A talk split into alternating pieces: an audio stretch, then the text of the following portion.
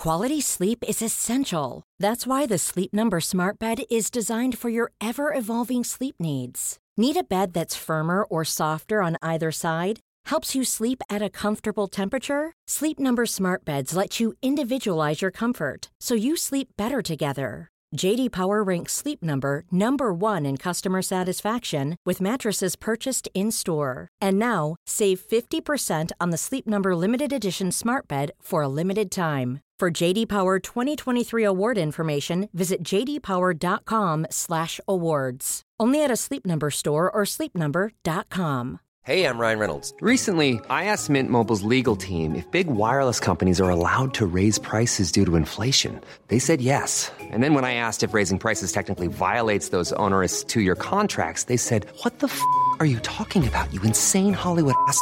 So to recap, we're cutting the price of Mint Unlimited from $30 a month to just $15 a month. Give it a try at mintmobile.com slash switch. $45 upfront for three months plus taxes and fees. Promo rate for new customers for limited time. Unlimited more than 40 gigabytes per month. Slows. Full terms at mintmobile.com.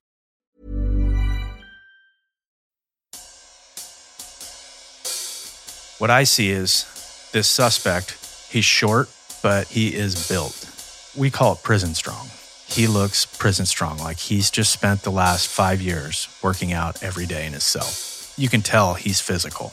And I see that Charlie is trying to tackle this guy, and this guy turns around, and Charlie is now down on the ground, and this guy is getting ready to kick Charlie in the face. Hi, I'm Yardley. This is Detective Dan Hey there. and his identical twin brother, Detective Dave. Hello. And this is Small Town Dicks.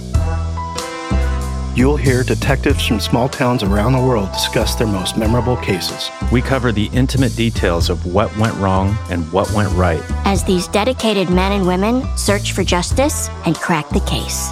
Names and certain details have been changed to protect the privacy of the victims and their families. So please join us in maintaining their anonymity out of respect for what they've been through. Thank, you.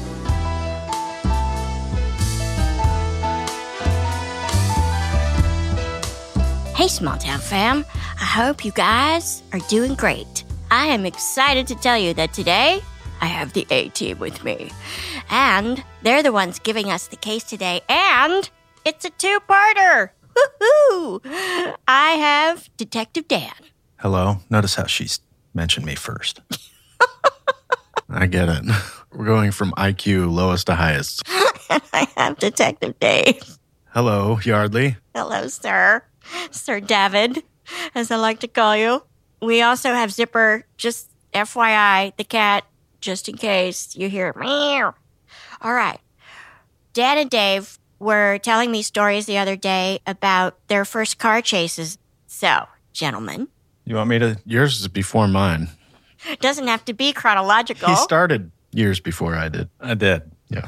Uh, so the first one that I'm going to talk about is it wasn't technically my first car chase. It's the first car chase I actually started. So I'd been on other ones that I had joined. So I'm not working the radio. I don't have to multitask as much. I'll tell you what, the first car chase you get into where you have to do all the multitasking, you have to drive effectively and safely and call the chase on the radio at the same time while providing really critical information to your supervisor, your sergeant, so he can assess whether or not he needs to terminate that chase or allow you to continue. what would be the circumstances to terminate the chase before it was actually over, like before you caught the suspect? The most important factor in that is public safety. Obviously, we don't want any car chase to end in the injury or worse to a member of the public who's just simply in the wrong place at the wrong time. And that's part of our responsibility as patrol officers when you're in one of these chases to recognize when things are getting a little out of hand. Not to say that, you know, I mean, crazy stuff happens out there, and I've seen it, but that's the most important factor is public safety. Mitigating risk. I speak with having the benefit of a lens from the supervisor's point of view, also having heard and been involved in pursuits now on the patrol as a detective and now as a supervisor. You get kind of the broad view of what's important now. Right. And when people complain to the police department about guys on your shift, you get that call. Correct. And then you hear from above after they review your critique of a pursuit. You hear from them about what they liked, what they didn't like, and what will never happen again. That's your command staff. Right. And something important to think about this is, you know, we're talking about public safety, but another side to that public safety is are we endangering the public if we allow who we're chasing to get away? So you think about a murderer, Kidnapper. kidnapper, talk about monster in season two. It was early in season two. There was no way we could allow that guy to get away because he had the little girl with him. And even if he doesn't have the little girl with him, the guy kidnaps little kids. I mean, it's the worst case scenario. So there are two sides to the public safety thing. So th- this chase that I'll talk about, I was working graveyard and I was, I'd only been kicked loose. And I say kicked loose. I had been released from my FTO training program. I had passed. which is field training program Yes. where you're supervised. You're supervised. You have somebody riding in the car with you. Now, the agency that we work for, we're small. So we ride one to a car. It's just you. Oh, you don't go in pairs. We don't go in pairs like LAPD, NYPD. A lot of these larger cities, they have, we call them Baker units. Baker. Yes, it's a two man unit. An Adam unit is a one man unit. Because A is the first letter and B is the second letter. It's all about like naming districts, and certain jurisdictions have different naming conventions for their districts. But in our jurisdiction, in our agency, we have one Adam, two Adam, three Adam. If you're a Baker unit, we have one Baker, two Baker, three Baker, and then whatever your district number is. So when you hear Baker, you go, oh, there's two people in that car. Okay. Cop talk. trade craft. So it was early on. I'd been cut loose for maybe a month or two, and I was working graveyard. So at that time, it was like 10 p.m. to 7 a.m. That was my shift.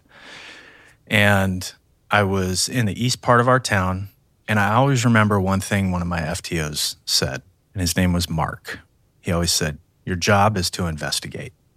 And sometimes when it's graveyard, it's really easy to, I mean, A, you're sleepy because it's zero dark 30 and there's nothing going on. There's nobody out on the streets.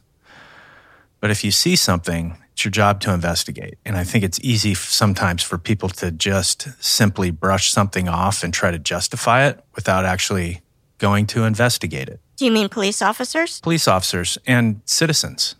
You hear a weird noise in the middle of the night and you don't get up, you don't look out the window.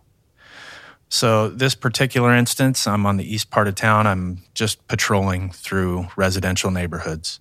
There's an intersection, and I'm driving westbound on this street. And I look to the south, and about 50 feet south of the intersection, on the right side of the road, I see a truck parked and I just see the brake lights flicker for just a like a half second. So I slow down. I'm not through the intersection, so I can still see part of the truck. And I slow down and come to a stop almost, thinking I should see somebody either walking toward that truck or away from that truck now. Like they hit their key fob to lock the doors. I see. And the brake lights went blink. Yeah. And I didn't see someone walking to or away from that truck. Is it just like a little pickup truck kind of truck? It's a full size Dodge pickup. So a half ton pickup. It's a white pickup. I put my car in reverse. Again, there's no traffic out. Like I'm the only thing moving on this side of town. So I need to get my location where I'm at and the plate of the vehicle that I'm going to be out with. I air that over the radio. That was pounded into my head by my field training officers. And then I walk up to the car and approach the vehicle. Because when you're in your car, you got a laptop to the right of you, you got the door to your left. Sometimes even people still have their seatbelt on. For all intents and purposes, you are a sitting duck right there. And if somebody wants to do harm to you, that's the worst place you can be, is stuck in your driver's seat. So I'll give you an example. Sorry to cut you off, Dan, but I don't really care. Um, I'm salty. I had, some, He's salted today. I had the breakfast blend coffee with a little sugar in the raw. I am firing on all cylinders. Um, you watch the movie End of Watch with Jake Gyllenhaal. And is it Michael Pena. Michael Pena. You watch the traffic stops. It's clear they had a quality law enforcement technical advisor because you watch the traffic stops and you watch how quickly Jake Gyllenhaal and Michael Pena get out of the car. That's realistic. If you're hanging out in the car when you're at a dead stop on a traffic stop, you are what we call cannon fodder. All the guy has to do is get out or turn around and start pouring rounds into where he thinks a passenger and a driver would be in a car. That's why you get out. You're not stuck. You're not confined. And again, my FTO Mark pounded that into my head also. Get out of the car. So as I pull up to the back of this truck, I have my spotlight shining at the rear window of this pickup, and I don't see a head or a silhouette in the driver's seat or the passenger seat. I get out of my car, I take a few steps forward toward the driver's side of the truck. I've got a flashlight in my hand and I'm shining my flashlight. Still don't see anything. As I get to the bed of the truck, I see a male pop up like he was leaned over to the right on the bench seat and was hiding. His head pops up and I see him. I hear the car start and the wheels start spinning and off we go. He's been hiding in the bed of the truck. He's not in the bed of the truck. He's in the cab of the truck. He's sitting on the driver's seat, but he's leaned way over to the right because I think he saw me drive by. But one thing he did was he tapped the brake and he had the key in it and the brake lights flickered. And that's what caught my attention. So the wheels spin, off we go. He's heading southbound. I run back to my car. I let dispatch know I got one running from me, which he's not running, he's driving from me. This is why you listen to your car chases afterward and go, oh, I should probably be a little more clear on that. You're like, he's running, speed's 85. You're like, he's amazing. Is that a cheetah? He's the bionic man. Usain Bolt. So off we go. I mean, we go tearing down this residential street. There's a school further down the street. It's 25 mile an hour zone, and we're upwards of 50 miles an hour within a couple seconds. And we take a right onto another residential street. He quickly takes a left, and I recognize that street is a dead end.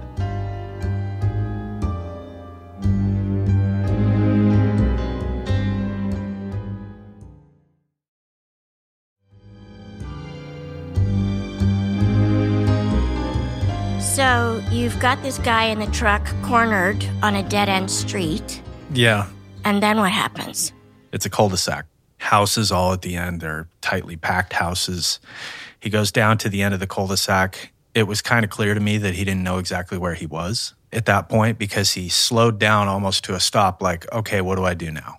And meanwhile, I'm there behind him. I'm on the radio getting ready for him to foot bail, to take off on foot out of this car.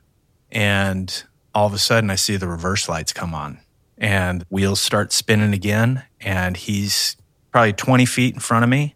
And he's now accelerating back toward the front bumper of my car. So I throw it in reverse and I spin my wheels and I go back about five feet. And then all of a sudden, he puts it in drive again and he does a U-E, a U-turn in the cul-de-sac, and off we go from where we came. So now he passes you going the opposite direction. Yeah, and I got to look at his face. I had enough light when he had turned around, my headlights hit his face and I could clearly see his face. I didn't recognize him, but I was able to get clothing description. He had a fleece jacket on and a white t-shirt. He had very short hair and was a white male, probably in his 30s. I got a good look at him. So that's important because if he does get away, at least I know what he looks like and maybe I can identify him. So we take off back out of that cul-de-sac. We go back to the road that he initially made the ride on and then eventually went down the cul-de-sac. Then we start weaving through this residential neighborhood. And these are like curved streets, there are a lot of cul-de-sacs. You think of like your typical American suburban neighborhood around a school and a park. And the streets don't just run north, south, east, west. It's not a grid. It's not a grid at all. It's a maze. How fast are you going through these residential streets? 50, 60 miles an hour. He's blowing through stop signs. There's some humps in the street. The truck is like almost jumping when he hits some of these humps in the street, blowing through these stop signs. And I have to slow and clear those stop signs. I can't just blow through them. So he's getting out in front of me a little bit. Meanwhile, he's making all these turns. So every time we make a turn, I want to be clear on where I am. Meanwhile, you're thinking about this maze that I'm in, and I've got to be pretty accurate on direction of travel. So eastbound, westbound, southbound, northbound. We don't say, okay, you took a right on this street because that doesn't help people who are coming to cover me. From the opposite direction, that would be left for them. Yeah. So we give compass directions, which drives my friends nuts. It's sort of funny because whenever you guys describe a setting, you do always use those compass directions. I, as a civilian, never use the, I could, I mean, in this house, I know which way is north, south, east, west because I've lived in LA so long, but otherwise, forget it. Yeah. Hey, uh, potential officer candidates who want to be officers, start getting familiarized with cardinal direction north, south, east, west. Always have an idea of which way you're pointed. Some cars have, you know, like up in the mirror where it says like temperature and everything, it has a compass up there, but mine didn't. I had old, I had old clunker Crown Vic that had like bad suspension and crappy brakes. They didn't even have the CD player in the stereo. It was AM, FM. Right. And you don't even get like the two FM options. No aux. You can't plug in your phone and like play Pandora or. Oh, not that you should be. Well, I mean, you got to have music. I'll say this I loved driving Ford Crown Victorias because I knew exactly what to expect from them. But I've also spun those things out in a 360 going, okay, uh, I don't have control of this car right now. The new police cars that we have, be it the Chevrolets with traction control or the Ford SUVs that we drive at our department, I've tried really, really hard to spin those and I've never been able to. The old Crown Vic is just rear wheel drive. And depending on road conditions, it's like sledding sometimes. You're drifting. Yeah. A lot of horsepower in that engine, though. But it takes a while to get there. It seems like a funny choice then for a police car, but it is the historically ubiquitous model that most police departments used. Yeah, absolutely.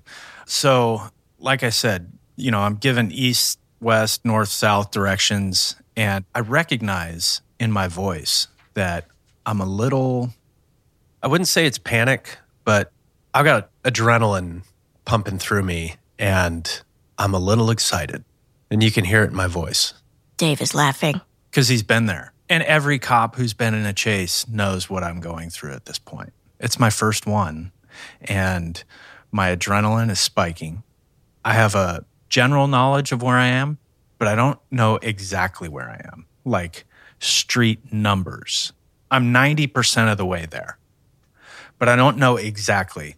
And that makes a difference because if we make a turn and I give out the wrong street and then the chase ends there and I'm telling people to come to one street and we're one block over and they come around the corner expecting to see me there, my cover officers, and I'm not there, then we got a problem. We said a lot of things can happen in five seconds out there. And at some point, we come out to a main street. It was the original street that I was driving westbound on when I saw these taillights flicker. And I recognized that, okay, I know what street that is for sure. So are you back where you started? We're east of where I've started, but we're back on this main road. And I could feel it in my voice when the suspect, when he turned eastbound, I said, eastbound blank road. And I felt my body relax. I felt my mind slow down. Things slowed down. I took a deep breath. That's one thing that I always would try to tell younger officers take a breath, relax. You can feel it when you're driving in these situations. Are you driving with your shoulders?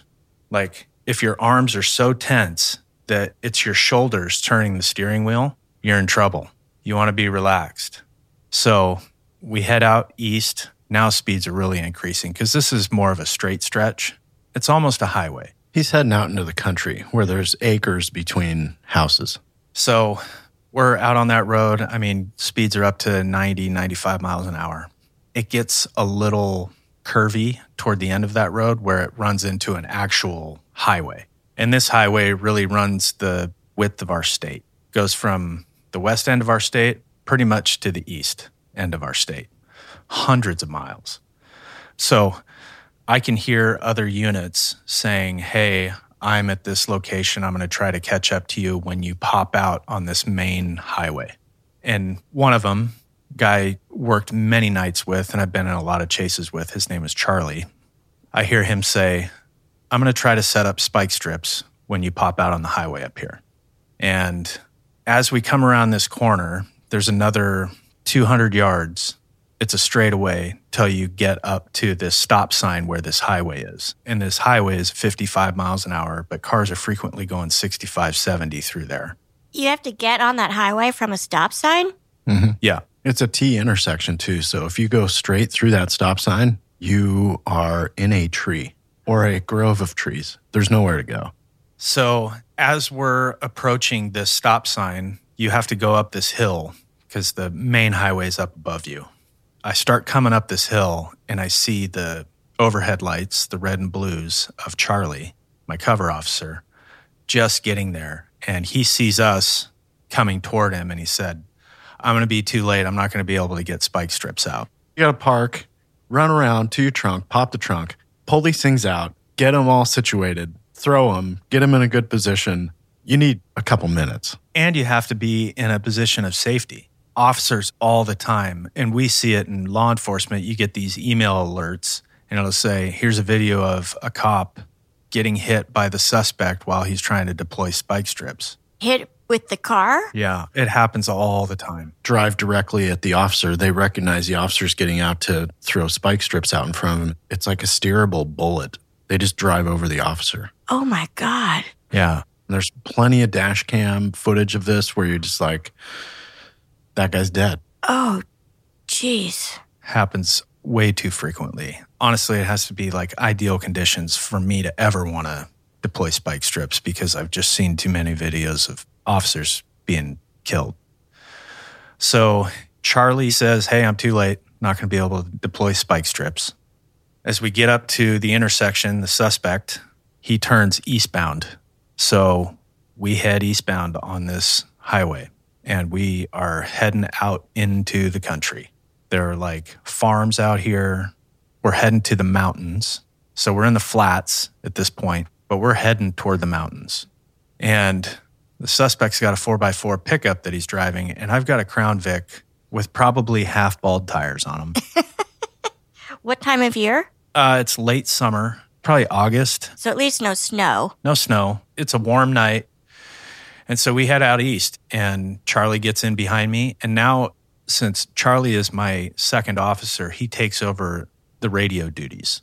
So I can just concentrate on driving. And so he's giving the updates on road conditions, traffic conditions. How's the suspect driving? Is he in the oncoming lane?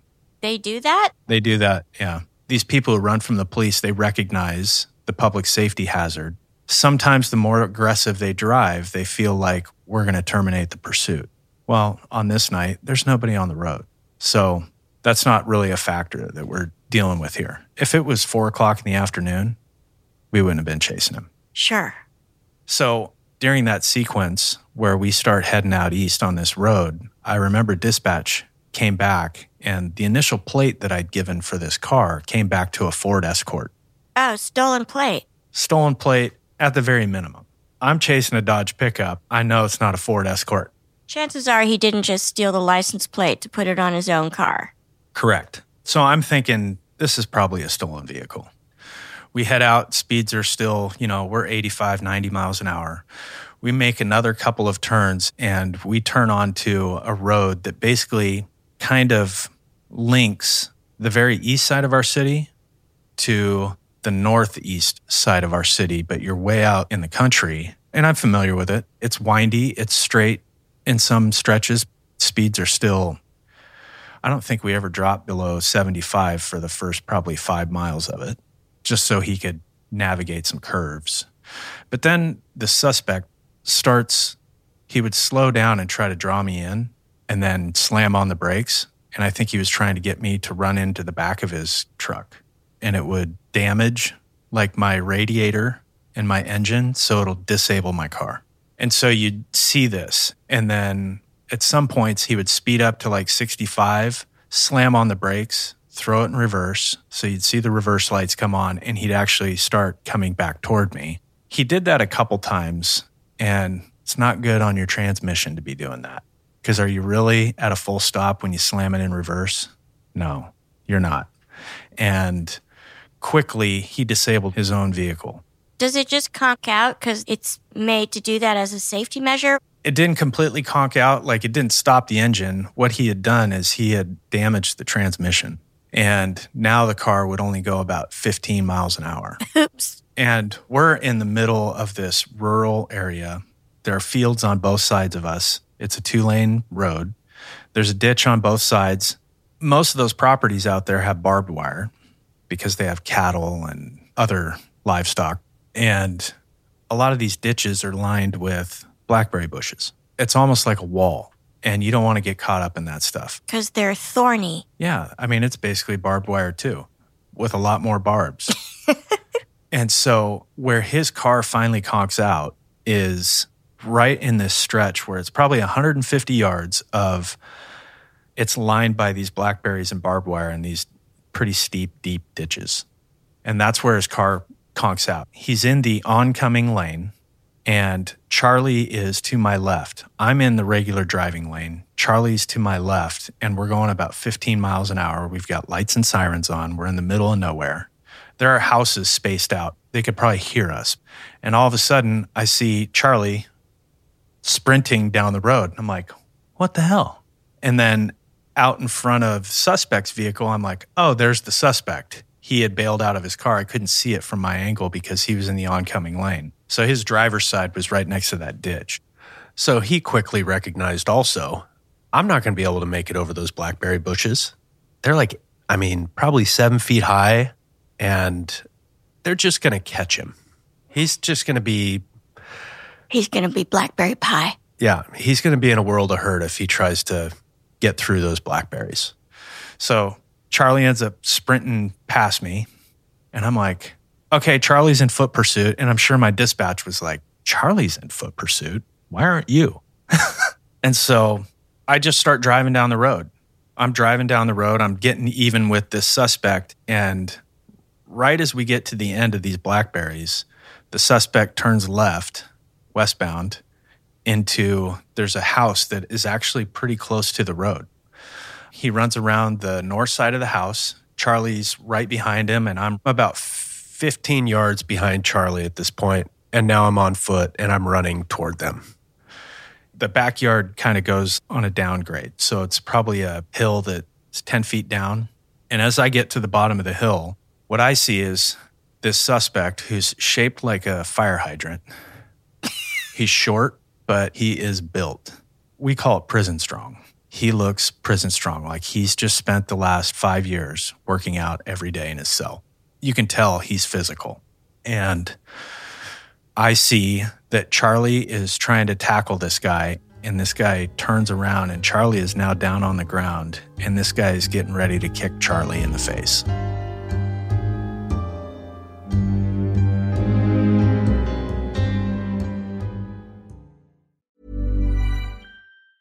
Many of us have those stubborn pounds that seem impossible to lose, no matter how good we eat or how hard we work out. My solution is PlushCare. PlushCare is a leading telehealth provider with doctors who are there for you day and night to partner with you in your weight loss journey. They can prescribe FDA-approved weight loss medications like Wegovy and Zepbound for those who qualify. Plus, they accept most insurance plans. To get started, visit plushcare.com slash weight loss. That's plushcare.com slash weight loss. Quality sleep is essential. That's why the Sleep Number Smart Bed is designed for your ever evolving sleep needs. Need a bed that's firmer or softer on either side? Helps you sleep at a comfortable temperature? Sleep Number Smart Beds let you individualize your comfort so you sleep better together. JD Power ranks Sleep Number number 1 in customer satisfaction with mattresses purchased in-store. And now, save 50% on the Sleep Number limited edition Smart Bed for a limited time. For JD Power 2023 award information, visit jdpower.com/awards. Only at a Sleep Number store or sleepnumber.com. Hey folks, Detective Dave here. Let me tell you about SimpliSafe, the home security system that I trust to keep my family safe. I depend on SimpliSafe to provide me and my loved ones with 360 degree coverage of my property and valuables. I love the variety of monitoring sensors available with SimpliSafe Home Security. You get a glass break sensor, which in my experience is one of the most effective tools of detecting a break in. In addition, SimpliSafe offers motion sensors, entry sensors, sirens, and flood and fire detection. With SimpliSafe Home Security, I have the flexibility to use keypads at multiple entries at my house. This option is especially important to me and my family. I can provide access to people I trust and limit having multiple keys outside of my control, all at the push of a button via the SimpliSafe app. It comes with a variety of cameras for indoors and outdoors. And best of all, SimpliSafe is backed by 24 7 professional monitoring for less than $1 a day. It gives me peace of mind knowing I can leave the house, I can leave town, I can even leave the country, and I know my home is simply safe. The mobile app integration makes it so easy to make sure everything's in place in real time. I check it every day when I'm away from home. SimpliSafe is the best. US News and World Report named SimpliSafe Best Home Security Systems 2024. And Newsweek ranked it Best Customer Service in Home Security. With SimpliSafe, there are no contracts. And if you're not happy with the service or the product, they have a 60 day money back guarantee. SimpliSafe has given me and many of our listeners real peace of mind. We want you to have it too. Right now, get 20% off any new SimpliSafe system with Fast Protect monitoring at simplisafe.com slash smalltown. That's simplisafe.com slash smalltown. There's no safe like SimpliSafe.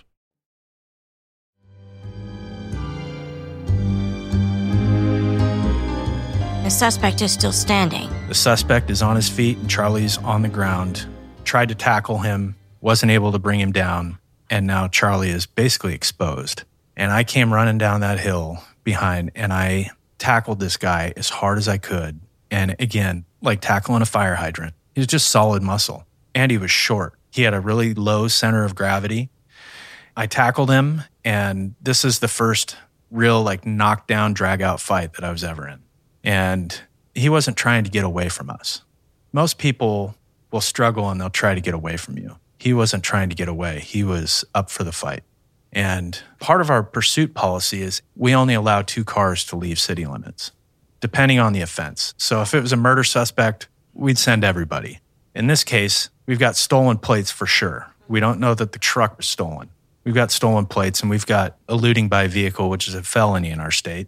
So we end up fighting this suspect. His name is Jay. And Jay's up for the fight.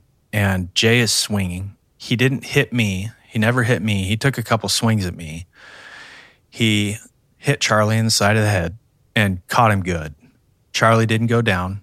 We're trying to get this guy on the ground. He's swinging, he's kicking at us. And at one point, we had just gotten tasers. And this was my first taser deployment. So I pull my taser out. I yell at Charlie, I'm going to tase him. I shoot the taser and I get this guy in the torso on his left side. One of the darts hits the guy kind of right in the pectoral muscle, and the other one hits probably six to eight inches below that, which we like to have a bigger spread because the more spread you have, the more muscles are affected by the current of the taser, and it'll lock somebody up. I got a decent spread, six to eight inches. If that's all I get, then that's all I get. And suspect goes down. The taser cycles for five seconds. So I'm giving him commands turn over on your stomach, put your hands out, you're under arrest. And right when the five seconds is over, Jay gets up, he hops back up to his feet, and he charges at me. And I hit the trigger again On the taser. on the taser because the wires are still attached. So now he gets another five seconds. And all I'm trying to do is like get some compliance out of him. And this fight's been going on for over a minute at this point, but it takes a lot out of you. I mean, you go from fresh to exhausted in a really short period of time. Because it's maximum effort. Yeah. And cops are carrying around like 35 pounds of gear. and multiple guns. Any given shift that I'm working in a patrol uniform, I will tell you I have at least two guns on me. At least. And they're in different places. So one's holstered, obviously, but you know where hands go in a fight in a scrum, they could end up anywhere. In addition to that, I have knives on me. We have all kinds of stuff that could hurt me or him.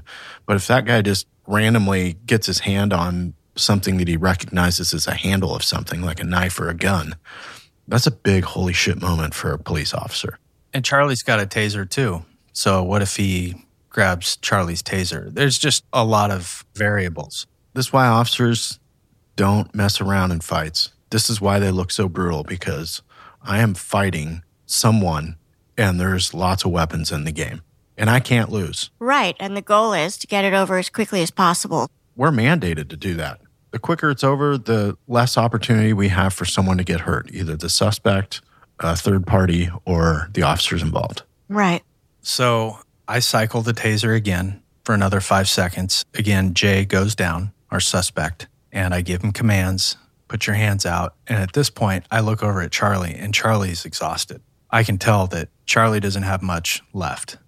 I'm still kind of fresh because I didn't have to run the initial 150 meters wearing big, heavy boots, 35 pounds of gear. But you did. You were right behind Charlie. I was driving for a lot of that. So Charlie's expended quite a bit more energy than I have. And he's also been hit by this suspect multiple times. I've been lucky. He hasn't hit me yet. And I don't want him to hit me because this guy can fight. And again, he's not disengaging. He wants to fight. And after that second five second cycle on the taser, Jay gets up and just bum rushes me and goes right over the top of me like a steamroller. And now he's on top of me. And I'm thinking, oh, damn, this is bad because now he's in a position of advantage he's on top of me. And my cover officer, Charlie, is exhausted. He's still in the fight, but he doesn't have as much energy. And so I hear Charlie saying, Code three cover, out of breath. He's like, Code three cover, code three cover. Which means get here right now, right? Yeah, we needed you yesterday. And during the fight with Jay, he took a couple swings at me. He got me a couple times, but he didn't like land a punch he like brushed the side of my face, but he never like squarely punched me. And Charlie came over. Charlie kind of tackled him. And both of us are now working on Jay, trying to get his arms and hands behind his back. Again, he hasn't been searched for weapons either. He hasn't displayed one at this point, but we haven't been through his pockets. We haven't been through his waistband. And that's typically where a lot of people will carry something that's lethal is in their waistband. So when Charlie comes over, Jay's on top of me. Charlie's able to basically push Jay off of me, and we're able to restrain him enough to get him in handcuffs and affect the arrest. Finally. And what was Jay's story? He was 30 days out of prison. He was still on parole. And what he was on parole for was stealing cars and burglary. So when we go back to the pickup truck up on the road, a couple hundred yards away from us. We run the VIN. It's a stolen truck. We look in the bed of the pickup and it's full of power tools. And we were able to track those power tools to a burglary that happened at a construction site. So Jay was up to his old tricks and he hadn't been able to find gainful employment. He knew one way he could acquire money was to commit a burglary and he didn't have access to a vehicle. So he stole a car. He switched the plates on it. So Jay wasn't injured. I'm sure he was uncomfortable. He'd been punched, he'd been tased. I remember talking to Charlie directly after this fight, and he was trying to catch his breath. And he looked at me and he said, How much longer did you have left? And I said, I had another 30 seconds to a minute. I could have fought at that pace that we were fighting with that much exertion. And he said, I only had 10 seconds. Oh boy. And I said, okay. And he goes, if I wouldn't have been able to get him off of you, I would have shot him. And that was the first time where I was like, oh boy. And Charlie was a 10 year police officer. I'm a baby cop. I'd just been cut loose from my FTO and was on my own finally. And for me to hear that from a more experienced officer who'd been in a lot of fights and he said, That's the first time I ever thought, we're losing this fight and one of us is going to die. And that was a sobering moment for me. Um, That was the first time I ever deployed the taser. I ended up using my taser four times in my career. It only worked once. That one time? That one time, and it really didn't work. well, it didn't stop him. Yeah, at one point, after the second five seconds that he rode the lightning, he reached over, ripped the darts out, broke the wires, and ran over the top of me. So when he was running toward me, I was hitting the trigger. He had already ripped the darts out and broken that connection. And so he didn't have to worry about the taser anymore. He just came straight toward me and ran me over. I mean, he he hit me like a running back going through the hole at the goal line. I remember talking to Jay after that. I was taking him to jail and he said, Hey, I hope you know it's not personal. And I said, It's not personal for me either. And he said, I appreciate you being nice to me after this whole thing was over. And I said, It's only personal until I get you in handcuffs because it's a fight. Once I get you in handcuffs, now my responsibilities change to now I have to make sure that you're okay.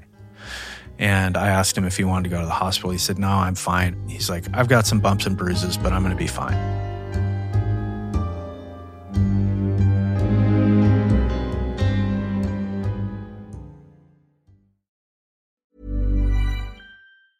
Hi, I'm Daniel, founder of Pretty Litter. Did you know cats tend to hide symptoms of sickness and pain? I learned this the hard way after losing my cat, Gingy. So I created Pretty Litter, a health monitoring litter that helps detect early signs of illness by changing colors, saving you money and potentially your cat's life. Pretty Litter is veterinarian developed, and it's the easiest way to keep tabs on your fur baby's health right at home. Go to prettylitter.com and use code ACAST for 20% off your first order and a free cat toy. Terms and conditions apply. See site for details. Are you ready for truly hydrated skin? Meet Hyaluronic Body Serum, a breakthrough in body care from Osea. It's clinically proven to instantly increase hydration by 161%. Their lightweight, fast absorbing serum delivers 24 hours of nonstop hydration for silky smooth skin without the sticky afterfeel. Osea's latest innovation combines the magic of their best-selling hyaluronic sea serum with a new formula that's good for the whole body and five types of hyaluronic acid to target every layer of the skin.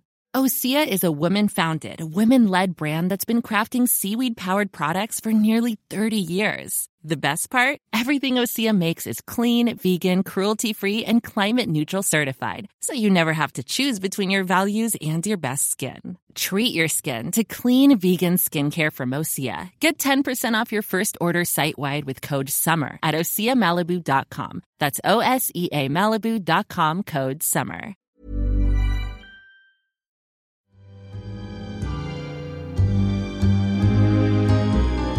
So Jay went to prison for like six years, Because he violated his parole. violated his parole, and he had new charges. Jay goes to prison for like six years. I'm working graveyard again. I do a traffic stop on a Dodge pickup, and there are two people in it. I get up to the driver's side and I recognize him. It's Jay, and he recognizes me. Jay is now freshly out of prison again. And I said, Well, I'm glad you stopped, Jay. And he goes, Yeah, I remember the last time. And he goes, You're the guy, right? And I said, Yeah, I'm the guy. And I said, How are you doing, man? And he goes, I'm doing better. I'm clean now. So he was addicted to drugs when you first arrested him? He was a methamphetamine user.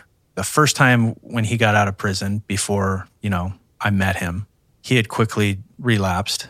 And this time, I think he recognized, like, I can't keep doing this the rest of my life. And Jay had gotten clean. He had his girlfriend in the car with him.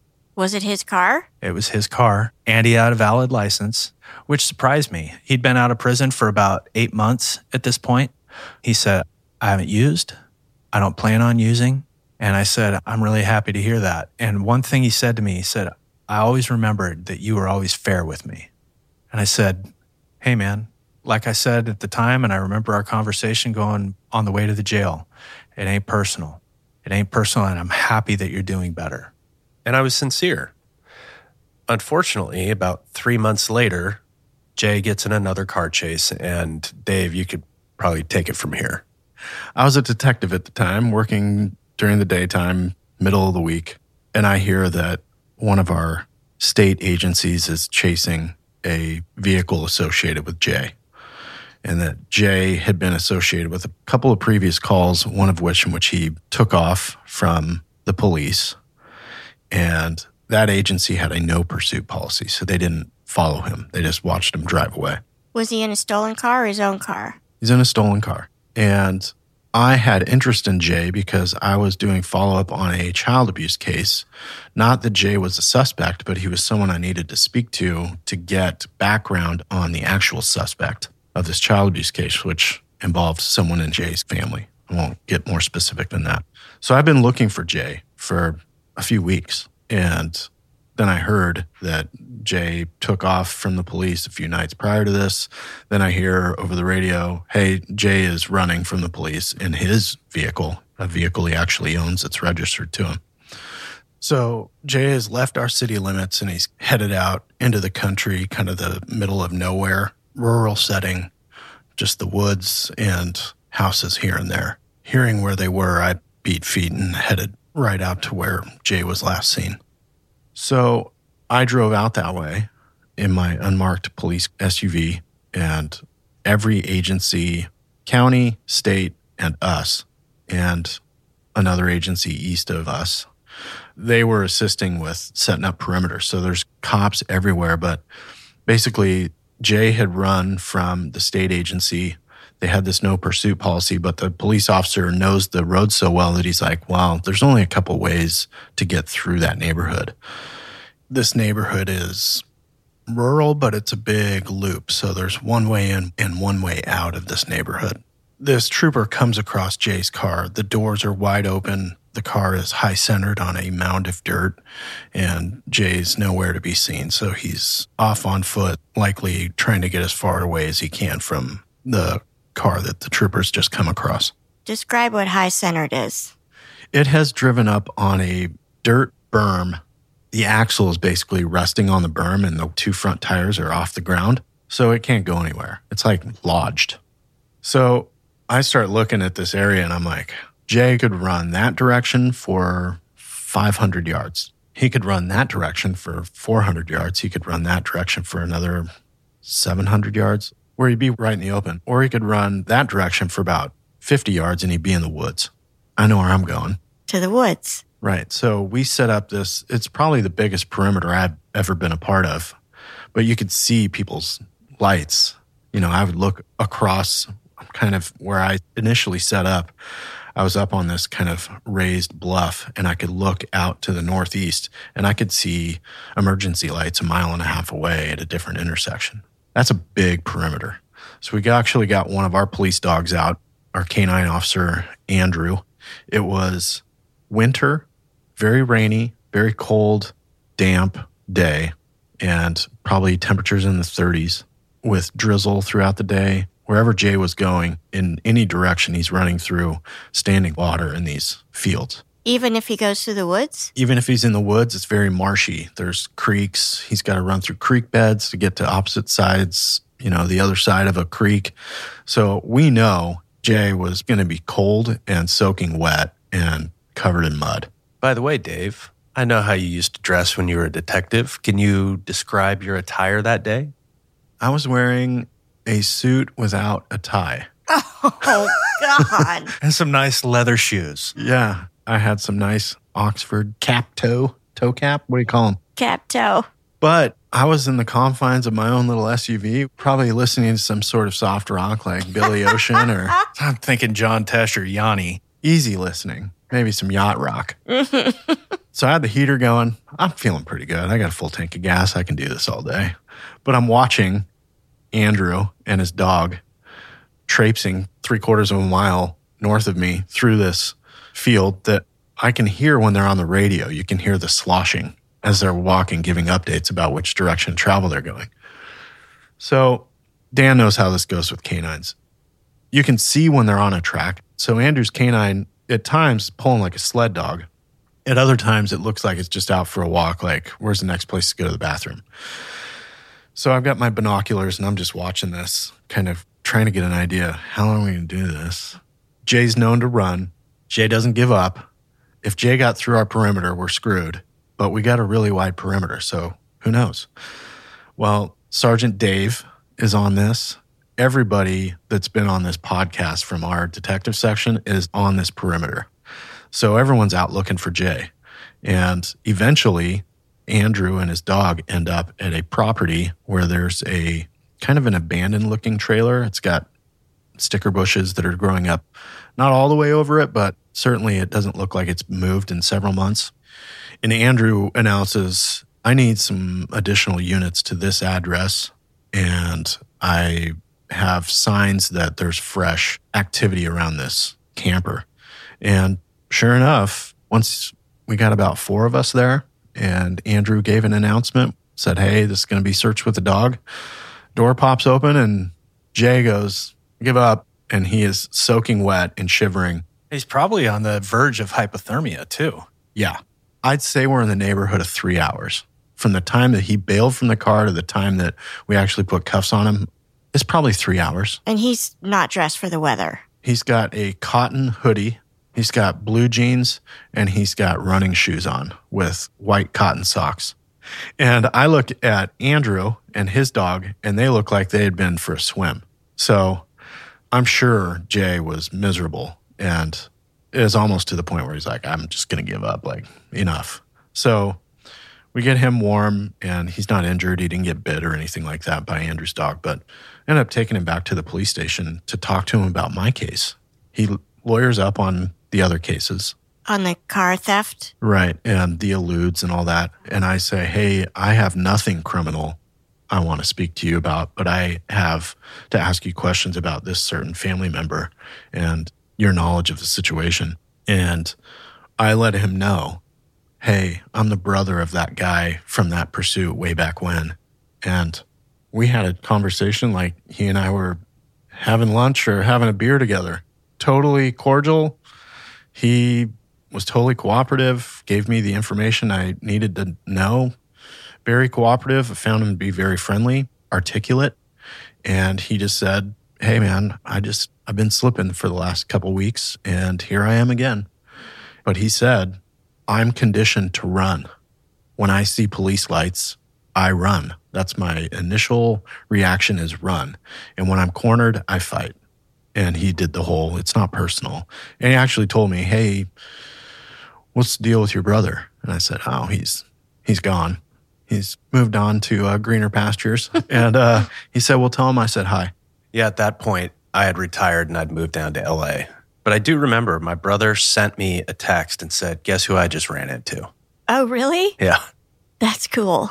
So Jay has his issues, but when he's clean or when he's very cold, he's a very nice man, actually. So interesting. That's a great story. I'm just curious why so many people were part of that perimeter. Did it have to do with your case, Dave? No, it just has to do with there had been a information email sent out countywide that hits all the agencies in our area that basically says this guy's back at it and here's a little mini history of what Jay does when he's not clean and be on the lookout for him. So I was already looking for him. Had I not been looking for him, given this email, I would have been looking for him because I would have known he's going to run. Cops love when people run, right? so, uh, beside the fact that I was already looking for him, every agency that works that part of our county just sent all their resources to that area because nothing else is going on. Let's do this and let's find this guy. Amazing. I still think about Jay. You do? Yeah. Because, like Dave said, he is really cordial and you can tell it's not personal with him. And I always wanted, like, I just wanted him to get clean. And I hope that he found programs while he was in prison. I mean, obviously, after my initial encounter with him in the chase and he went to prison, he got clean and he's a completely different guy. He's a completely different guy. And uh, you just hope. Those are the situations where you just hope, like, man, I hope the light bulb turns on for you. I really do. Where's Jay now? He, I don't see him on the roster, so I think he is probably free and out. On the prison roster? Is that what you mean? Correct. We have a way to check uh, prison rosters. He is not on, at least in our state, he's not on the prison roster. So hopefully he's doing well and making the best of 2021. If Jay's listening, hey, man, I root for you, man. I really do. Yeah, absolutely. Well, small town fam, that marks the end of In Pursuit Part 1, but stay tuned for In Pursuit Part 2. Detective Dan, thank you. Till next time. And Dave, thank you. Goodbye. Goodbye.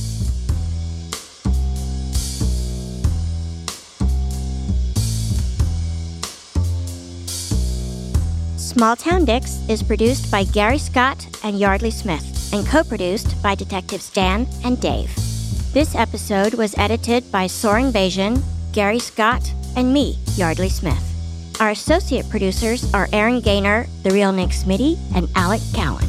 Our music is composed by John Forrest. Our editors extraordinaire are Logan Heftel and Soren Bajan, and our books are cooked and cats wrangled by Ben Cornwell. If you like what you hear and want to stay up to date with the show, visit us on our website at smalltowndicks.com. Small Town Dicks would like to thank Speech Docs for providing transcripts of this podcast. You can find these transcripts on our episode page at smalltowndicks.com. And for more information about Speech Docs and their service, please go to speechdocs.com. And join the Small Town fam by following us on Facebook, Instagram, and Twitter at, at Small Town Dicks. We love hearing from you. And if you support us on Patreon, your subscription will give you access to exclusive content and merchandise that isn't available anywhere else. Go to patreon.com slash smalltowndicks podcast. That's right. Your subscription also makes it possible for us to keep going to small towns across the country In search of the finest, rare, true crime cases told, as always, by the detectives who investigated them. So thanks for listening, Small Town fam. Nobody's better than you.